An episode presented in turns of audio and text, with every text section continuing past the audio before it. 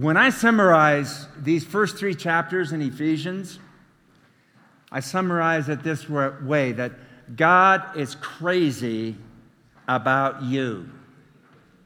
Okay? It may sound a little immature, but I couldn't think of anything else. Seriously. You know, I try to, I try to get really fancy and everything, but it just doesn't work with Gordy. So I just thought, man, this is, this is just epic, these three chapters. And it's not that I understand it, I really don't. It's going to take a lifetime. It's just like when, when we begin to read, and we've covered some of this, and I did the best that I could to try to unfold some of this. But like in verse 3, blessed, you're blessed right now in the heavenly realms. Every spiritual blessing is yours. In verse 4, choose. You, you, you've been chosen in Christ before creation. Who can get that? You're adopted through Christ, forgiveness of sins, God's grace lavished on you. That means He just poured it on you. We are seated. You are seated with Christ in the heavenly realms right now. Other words, his presence is with you. This is mind blowing. You are God's masterpiece. And we can go on. And so, as I began to reread some of these things this past week, this is the only thing I could come up with. God, you are just absolutely crazy about us. And that is hard to digest in our mind. Our heart, we want to respond to and connect, but our mind says, nah, that, that may not be true. So, in all these three chapters, Paul is making this declaration, this proclamation that in Christ, the walls of the Jews and the Gentiles have fallen down. There are no barriers anymore. It's all gone. All the different tribes around the world, the barrier has been broken. We don't see that, but in Christ, they have been broken. Look at verse chapter 2 verse 13. He says, "But now in Christ Jesus, you who once were far away have been brought near by the blood of Christ." I love that. See, he's talking to the Gentiles thinking they have to follow the ways of the Jews, the laws and the regulations and everything else. But he says, no, no, no. God is near you, not because of your performance, not because of your obedience, not because of your faithfulness, not because of your consistency. You are near to God because this has been given to you as a gift. It's a gift. The only way that God is far from you is where? From the lessons that we're learning. How is God far from you in your minds? Look at verse 14. For he himself is our peace, who has made the two groups one and has destroyed the barrier, the dividing wall of his hostility, by setting aside in his flesh the law with its commands and regulations his purpose was to create in himself one new humanity out of the two, making peace. And I'll just read verse 16. Uh, that's not up here. And in one body to reconcile both of them to God through the cross. It was the law that separated, and on the cross, there's a lot of things that happen. Not only the forgiveness of sins, but Christ demolished all the regulations, the laws, and the rules, and now it's in Christ. As one man said, it's Christ plus nothing. Christ has dissolved every definition of division and is proclaiming one new human race that is created and defined in Christ. I know. Just think, I got to teach this. Chapter 3, verse 6. This mystery is that through the gospel, the Gentiles are heirs together with Israel, members together of one body, and sharers together in the promise in Christ Jesus.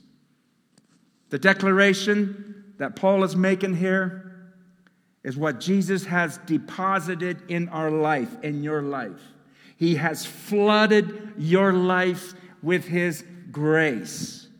My mind goes back to right now to, to Romans chapter uh, 5, verse 3, where he says, he, he has poured His love into your hearts through the Holy Spirit. He's flooded your life. And let me say it this way He accepted you before you accepted Him. He loved you before you loved Him. It's not that you died for Him, but He died for you. This is the mystery of the gospel is that it's about Jesus plus nothing. He has done it. He did it. And this is what baffles Paul. Because Paul has come out of his background, out of legalism, rules, regulations, laws, and divisions. Look at verse 7. I became a servant of this gospel by the grace of by the gift of God's grace given me through the working of his power.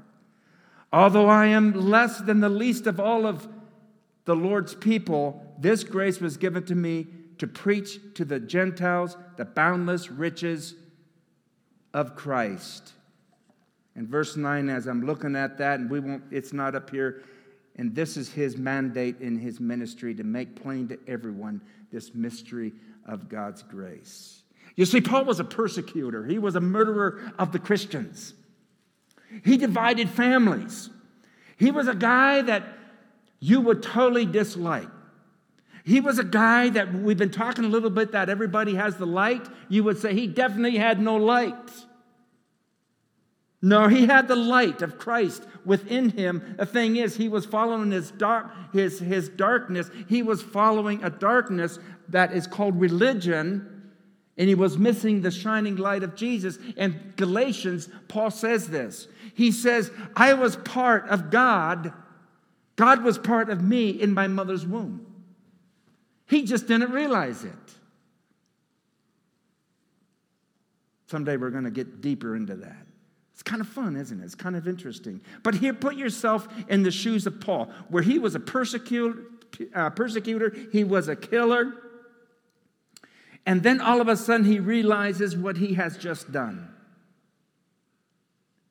Talking about a heartbreak, t- talking about just what have I done? I was living in this darkness and I was thinking I was fighting for God, but I was killing the people who were following Jesus, which is God's desire from the very beginning before creation. When he began to see this, this is what he's saying here. He says, I am the most unlikely person to ever preach this message of unity. He used to be a divider, a rebel, murderer, separating families, putting people into jail. You're right, I'm wrong. And then all of a sudden, the light of Jesus Christ shone into his heart on the road of Damascus, and it all changed. It took him years to begin to figure it out and to grow. But he says, if there's anybody that is least likely to preach this message of unity, that God loves the world, I am the least to be chosen. That's what he's talking about here. You know, the thing, and, and we can go into a lot of applications here, but one of the things is, and, and you've heard this saying before, that your sin can never outdo God's grace. Paul is saying, Look at me. My sin was so huge. And God says, Your sin is so gone. I know. How'd you like to be up here? This is just, see, this, this, this baffles us. And so, Paul here, he closes this third chapter with a prayer. And I choose this, this text this morning because there's been this awakening throughout this week in my own heart about this thing of prayer, in my own life. And, and that's all I can share from. And, and I just had to come to this, and, and it's a very complicated type prayer because there's, it goes so rich and so deep. These first three chapters, I don't know what to do with it. I don't think they're even meant to be explained. I think they're meant to be experienced. And so, as I come to this, this section on prayer, I want to experience this more and more into my own life. And I think for me, through the years, the truest form for me that I can find in prayer is when you pray out of the burden for something or someone from your heart. When the Spirit of God gives you a burden, it may be for your child, it may be for a missionary, it may be for the Ukraines, maybe, you know what? The Holy Spirit, I think, is speaking into your heart. That is the time, even when you're riding a bike or you're running or you're working, you just lift them up before the Lord. I think it comes from the burden. And there's so many stories I can share of, of how I, I, I, see God working when I am open to, to the Spirit of God within me, and then that burden becomes intense. And you know the crazy thing about it? This is how I pray for you guys. And I think in time I've neglected that, and I want to bring that back into my life again. And that's where I felt the Spirit of God was speaking to me, and that's why I want to share just some of these things. Now, this morning, I'm going to do something a little bit different. Usually, I don't structure a message around such structure, okay?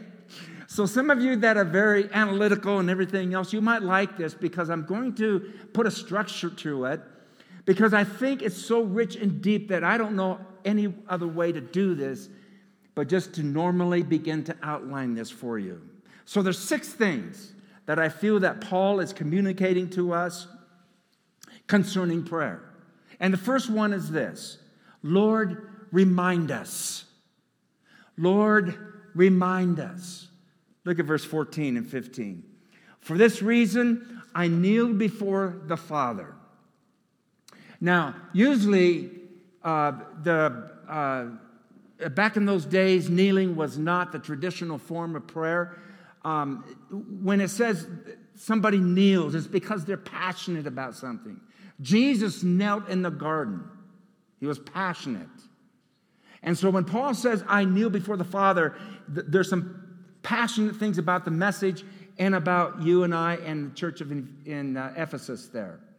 But he goes on in verse 15. He says, From whom every family in heaven and on earth derives its name. So what he's saying here is that he is, he is uh, saying that he's establishing that the Father is the single source of humanity. And as you begin to read that, I began to think about wow, you know, sometimes I get nearsighted, and I truly am nearsighted. If I was to take my reading glasses, I could not read. And if I was to take off my, my, um, my contacts, I could, you would just be a blur. You'd just be a bunch of moving little objects, and I wouldn't even know who you are. I'm nearsighted, I can't see. And sometimes that's the way it is in, in my own life. I just see my local body, I just see you, and then I pray for you. But what Paul is saying, there's a whole world beyond this. And I can, I can watch the news and I can see the problems around the world, and, and, you know, I have a burden for it. The thing that gets me and upsets me is that, you know, that burden that I have for the Ukrainians and, and everything else that's going around, uh, the, the, the politicians and whatnot, what a job to be a political leader at this time. It's tough because nothing is right, you know? My burden is for them. And, and, and that's the Spirit of God saying, pray for them. Give, Lord, give them wisdom wherever they're at. Just give them wisdom.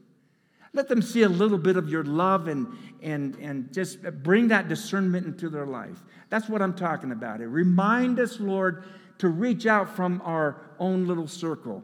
Now, I was a freshman in college. I was in San Jose, and I got a lesson on some of this. There's a lot of things I can share concerning this, but it just shows the power of prayer. I don't understand it. Thomas Merton, I think, once said, Nobody's a pro in prayer. Nobody's an expert in prayer. We're all just beginners.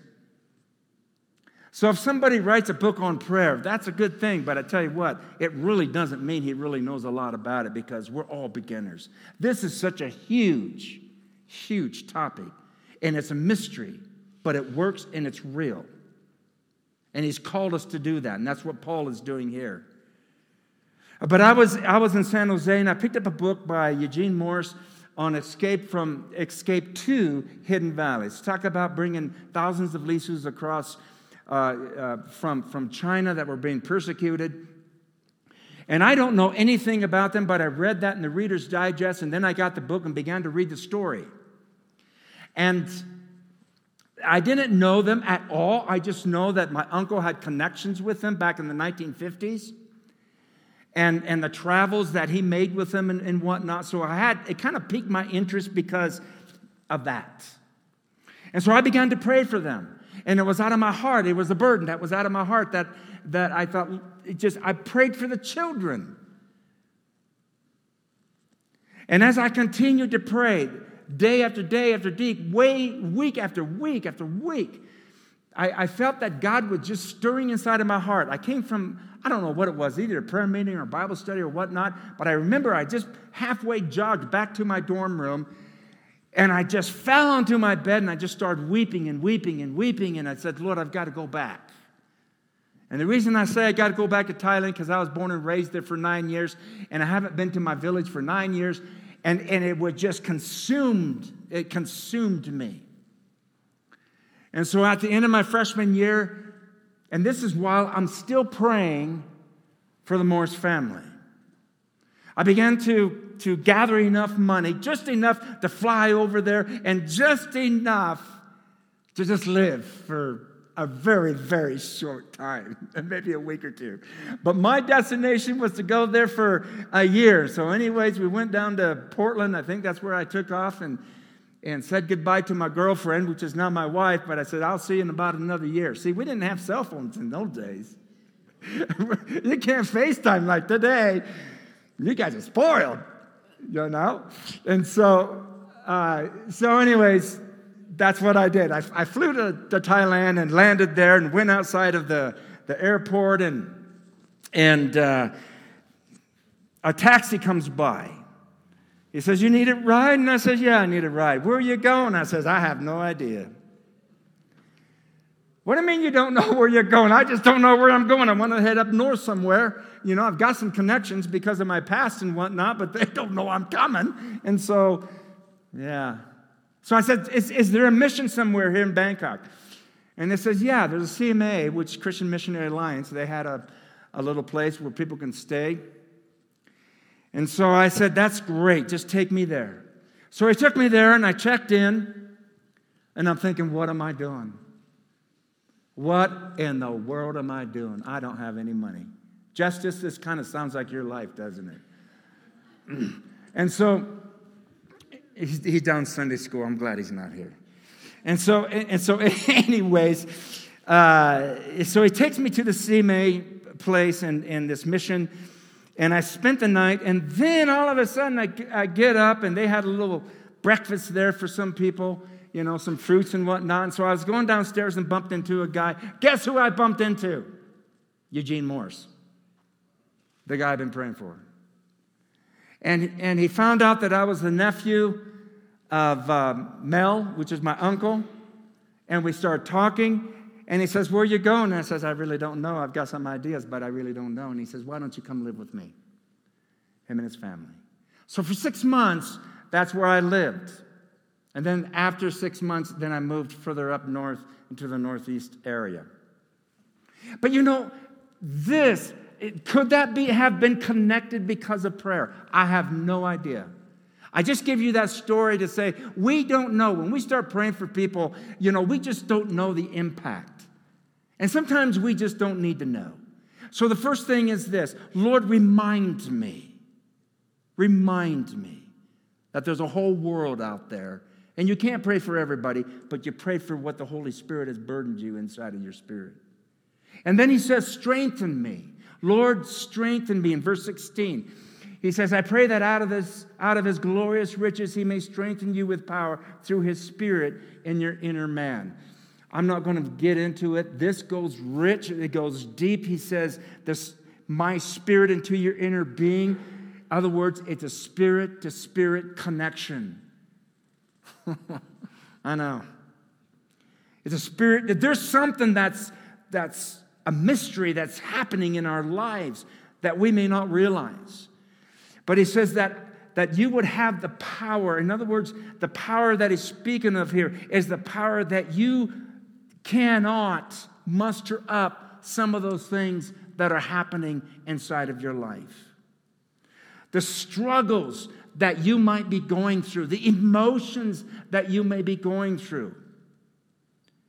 You, we need power in order to look at that struggle and to look beyond that struggle and, and see that God is still God and that you are going to be okay. Especially when you read the, the first uh, chapter here in Ephesians. If this is true, you're going to be okay. And sometimes we can't muster up enough strength to look beyond that struggle. And see, this is a supernatural, a superpower that God gives you to look beyond that. I'm not saying the circumstances are going to change, but He says, pray. Pray that God may give you that superpower, that, that, that, that uh, supernatural strength to look beyond your struggle pray. Then he says in, in, in uh, the third thing is this Lord, dwell on us, verse 17, so that Christ may dwell in your hearts through faith. Through faith. Let's just stop right there. The word dwell has a little different, has different uh, meanings to it. And what it means here is that you're allowing Christ to have free reign in your life. That's what he's saying. Because he see, Christ is already in you. He's already dwelling in you. But Paul is saying, may, may you have free reign in us, in me, Lord. You pray that. There's an author that I read years ago. I don't know the name of the author. I don't even know the, the, the content of it, just a little bit. But he talked about our life. And he says, in, in our life, there's like a lot of little, little different rooms inside of our, our, our life. He, he calls the mind here the library. And he says, let, let Christ, I don't know if he said this, I'll just say it, but let Christ have free reign in your mind because some of the things are ugly thoughts. Some of the things are trapping you. Some of the things are depressing you. Let Christ have free reign so that you could have the mind of Christ, which is all positive, which is all love, which is, I'm going to make it, I'm going to be okay. And then he talks about another part of your body, and that is the dining room. Appetite. Too many desserts, too much coffee, whatever it is. Nothing wrong with any of that, but you know, that's what he's saying. There's a dining room there. And then he goes on and says there's a living room inside also in your life. And that's entertainment. Does Christ have free reign in there? Now, none of us are going to be perfect. That's not the point, and that's not what I'm trying to bring across. But I think we get a little bit of understanding what Paul is saying here um, in this text. And then there's the closet. And we open up the closet for a lot of people, but there's some closets that we keep locked up, right? And we get not only with a lock, but we have a chain over it and a bar over it. Nobody's going to get into that closet of my life. And when somebody comes close to opening that closet that you have shut so tight in your life, you get defensive and you run away. And you get angry and you get mad. Because you don't want anybody to enter in there because you've been so hurt and damaged and wounded and scarred up in the past that you don't want anybody to know and you're ashamed of it and you're embarrassed. And so Jesus comes and he says, I want to sh- shine my light into that closet. Could you open it up for me? And you say, There's not going to be any way that that's going to happen. And I don't think we, we need to judge each other. I don't think we need to condemn. You know what? Sometimes it takes most of life to be able to just come to that place and say, Lord, I'm going to open up that closet in my life. It's okay. It's okay, but it's not okay either, and you know that. Because when you're hurting, what happens to hurting people? You hurt others. So, Lord, dwell in us. That's what Paul is talking about. It's a prayer. Pray that you would have courage. Trust Him. That's what that word faith is. Trust Him. He's going to be gentle with you. He's going to help you. He's going to guide you one way or another. It could be through uh, church family, maybe community, maybe counseling, maybe whatever it is. But please, please, if you have the courage, just begin to open your heart and say, Lord, dwell in me. Have free reign in me. It's a tough one, isn't it? Number four is this Lord, touch us. In verse 17, he says, So that Christ may dwell in your hearts through faith, and I pray that you, being rooted and established in love, may have power together with all the Lord's holy people to grasp how wide, long, high, deep is the love of God, of the love of Christ, and to know this love that surpasses knowledge. It's a big one, isn't it? Teach us to be grounded in love. That's all he's saying. What a great prayer. And he uses this word roots. It's a tree, it's a picture of the roots of the tree that's going deep. That's what the metaphor is symbolizing. It's just not roots, but it's roots of the tree that, that digs deep into the soil, into the ground. And this is what, what Paul is saying here. Pray, ask God to, to have yourself dig deep into the opinions of what God has of you, which is all love. Dig deep into his acceptance of your life. Sometimes we never think about it. We really have a hard time knowing that God has accepted us because of this up here. We need to pray. Lord, break this in my life. Let me just experience how you feel about me. Isn't that a great prayer? To grasp, to grasp is to take hold. And he's and and, and to pray, Lord, let me grasp, let, let me take hold. How wide is your life? It, it is so wide that it, it encompasses all of humanity. It is so long the love lasts for eternity. It is so high. It, take us, it takes us to the heavenlies. It is so deep. A love that is so deep that it's enough to reach the most depraved person like the Apostle Paul. Lord, let me grasp it. Let me understand it. And he says here to know. He's, he says here, and to know this love, verse 19 that surpasses knowledge. The word know has different definitions to it. Now, let me ask you a question Can you know something that is beyond knowledge? You see, you can't exhaust the depths of God. you can't do it.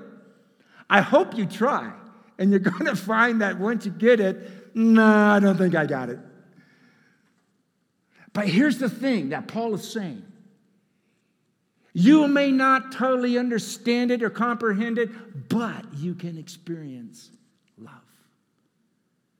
You can experience through the Holy Spirit God's love for you. And that's what this word know means. You can't completely understand it, but we can sense it, we can get it, we can feel it. It's a feeling word.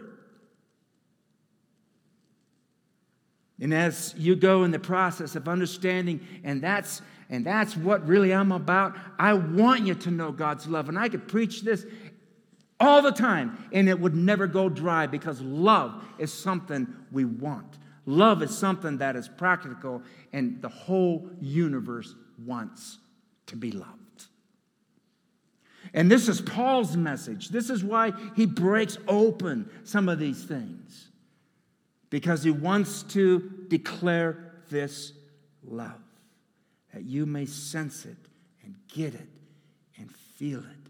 And so, as we are in the process of learning, make sure that you experience his love. So, when you go to bed tonight, I shouldn't say this because none of you will do it, but sometime during the day or sometime in this next 10 years, just think this thought God, you're crazy about me. Isn't that crazy? You're going to sound immature, maybe shallow, but it's true. There's a guy named Philip Keller, and he gave a lesson of the sheepdog. And he went and tried to find this border collie. And he found that this border collie was cheap. That's why I bought it. But the reason it was cheap is because it was scrawny. And it had a lot of fear inside of itself.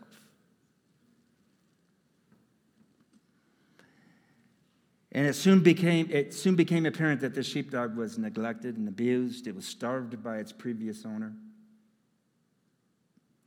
And the dog was, was so fearful that every time the master would come near him, the dog would run away. He would take one step and the dog would start backing off, would start shivering, fearful. Because you see, this dog had been severely abused and starved. It did not know any other lifestyle. And he tried to win this dog over, but it was no good because there's so much fear. There's so much untrust that was built inside of this dog. And so the master, which is Philip here writing the story, he would put food out onto the porch and the dog would not eat it when the master was there. And so he'd put it out and then he would back off, but still the dog would not eat. For some reason, something in the past was conquering him. And so he would leave it overnight and the dog would still not eat. A week went by and the owner, the master, was thinking, this, this collie is going to die. It's going to starve itself to death. And so the only thing that he knew what to do was just free the dog, release the dog. And as soon as he released the dog, pew, the dog took off. Found enough energy to climb up the mountain, then over the ridge. It was gone. And so he kept putting food out there on the porch, and the food was still there. Another week went by and he saw the dog coming over the ridge. He was out there on the porch sitting on a chair and he saw this dog, this collie border, this border collie, coming over the ridge. And it would go about halfway down the mountain and there was eye contact. And the sheepdog goes back up to the ridge onto the other side. Next day comes and this dog comes over the ridge again. And it goes halfway down the mountain and they made eye contact and he goes back up over the ridge to the other side. One day, the master, as he was telling this story, or before that, actually, I think it was the third or fourth day, he went out to the porch in the early morning and he saw the whole can of dog food was gone. There's something that was happening in that dog. But one day, as the master was sitting on a rock, he was watching his sheep, and he had his hands back like this, just leaning back on the rock. In the corner of his eye, he saw a little black and white something flash by, and he knew it was the dog. And he just sat there motionless. He wasn't going to budge. Not a muscle moved. he knew it was the dog. And then all of a sudden, he began to sense the dog was sneaking up on him from behind. And he just sat there motionless. And then he felt the wet nose of the dog on the back of his hand and he lifts his hand slowly to the top of the dog's head and began to rub it.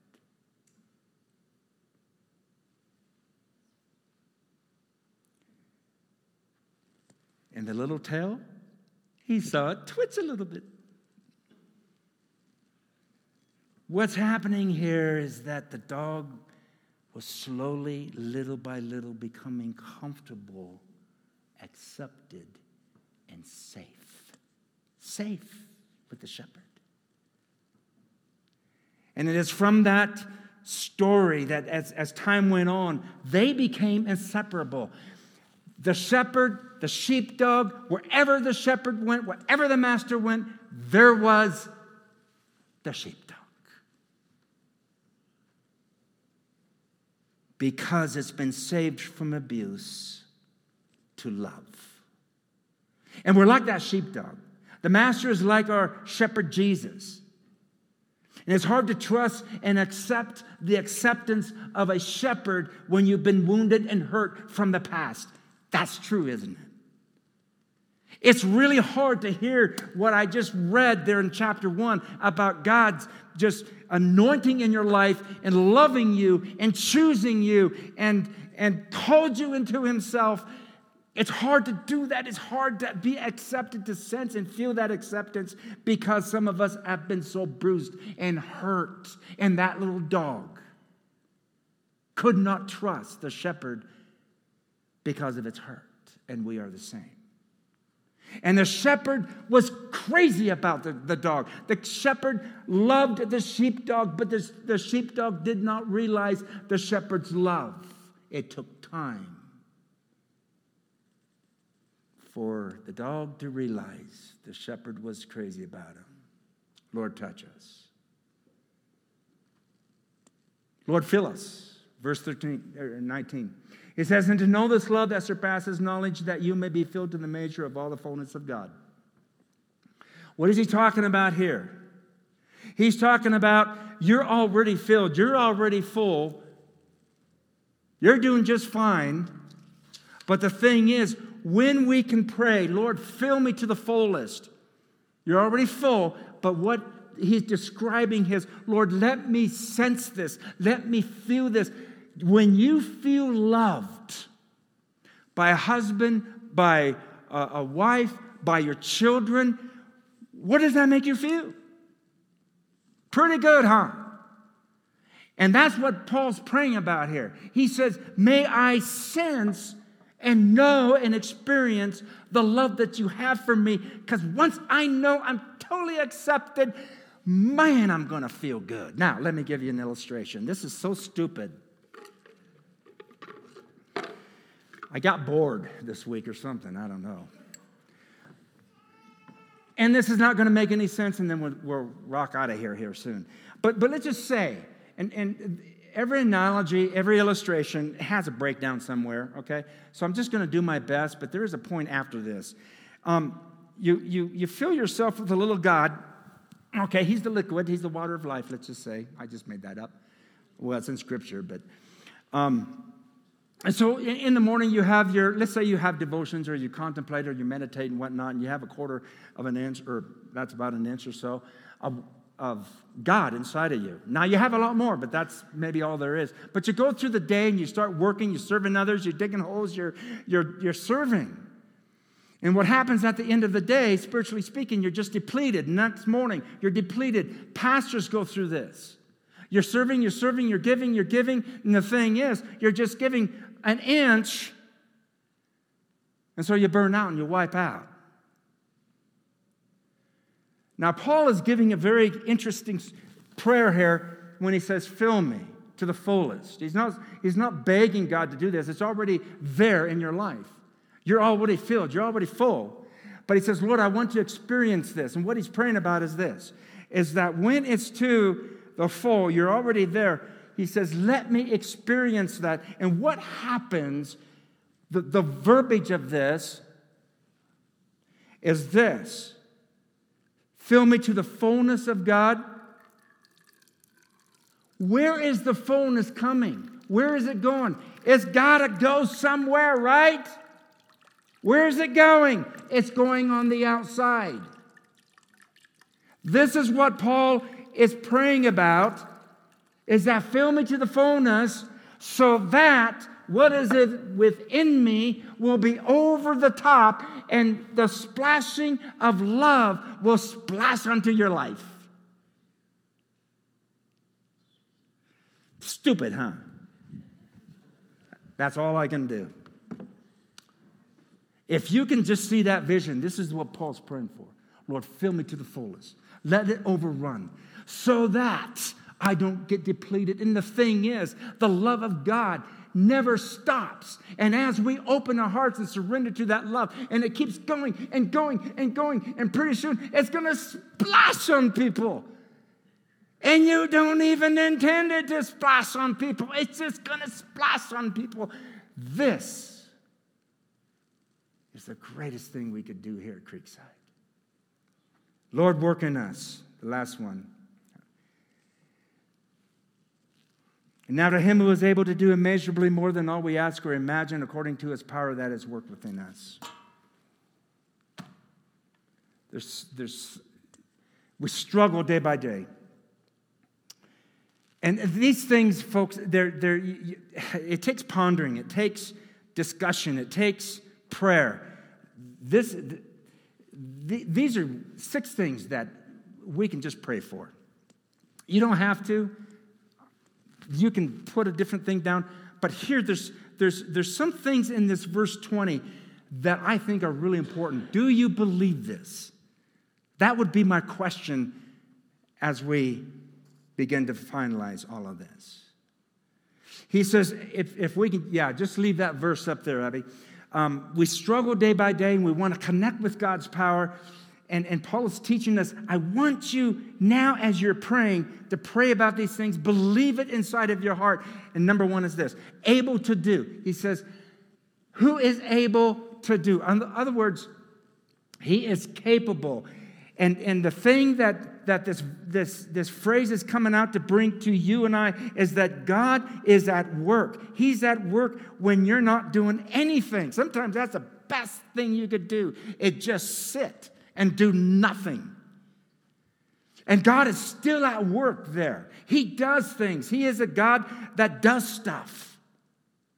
It's not talking about working yourself to slavery. No, the best thing you can do is sit on a beach or go on a vacation. But He's still at work. That's the point. He's able. He's able to do it. And it says immeasurable. That is abundance. That's a picture again of this overflowingness of your life. It just gushes out to where you're not even ministering anymore. You're allowing the Holy Spirit to minister through you to other people. You're already filled. And what's overflowing, that's the ministry. That's the preaching. That's the teaching. That's the evangelism. That's the work.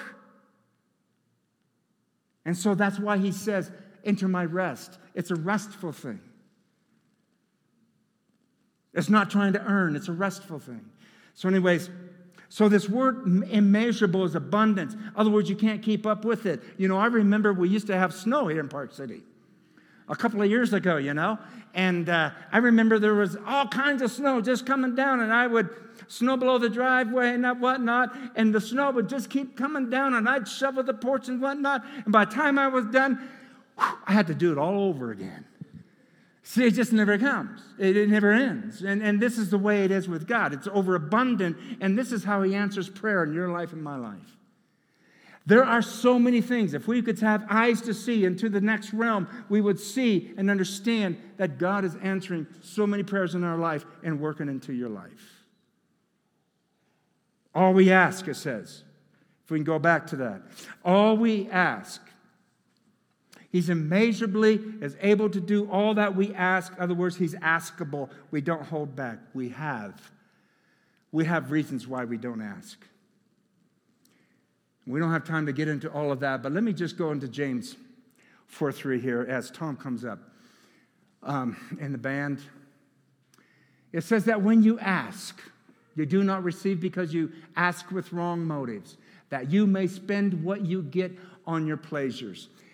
We don't, we don't have time to go through that either. But you know, I'm not even worried about this because when you have a sincere heart, when, when you're just, when you're asking for things, there has been so many times I begin to pray for things and it's like there's just a check, there's a red flag that comes out and says, hmm, you know, it's, it's really more about me, which is, which is okay. Sometimes that's the best thing to do. And a lot of it, uh, of our prayers is about us. But there's something inside that will say, no, you know, this is really, this is really all about you, Gordy. And maybe, and maybe as you pray through that, God says, This is a great prayer, Gordy, but This is where I'm really directing you in that prayer. That I want you to trust me in this area. Folks, I'm saying prayer is so mysterious, it is so powerful, it is so dynamic. You have a shepherd. The Lord is my shepherd, I lack nothing. And He will guide you, He will lead you. And there are times, and He will do more than what you could ever imagine. This is what it's saying. And He has something bigger for all of us. I mean, all of us here, we can look back and say, oh, my lens, I can't even believe I'm in a church building.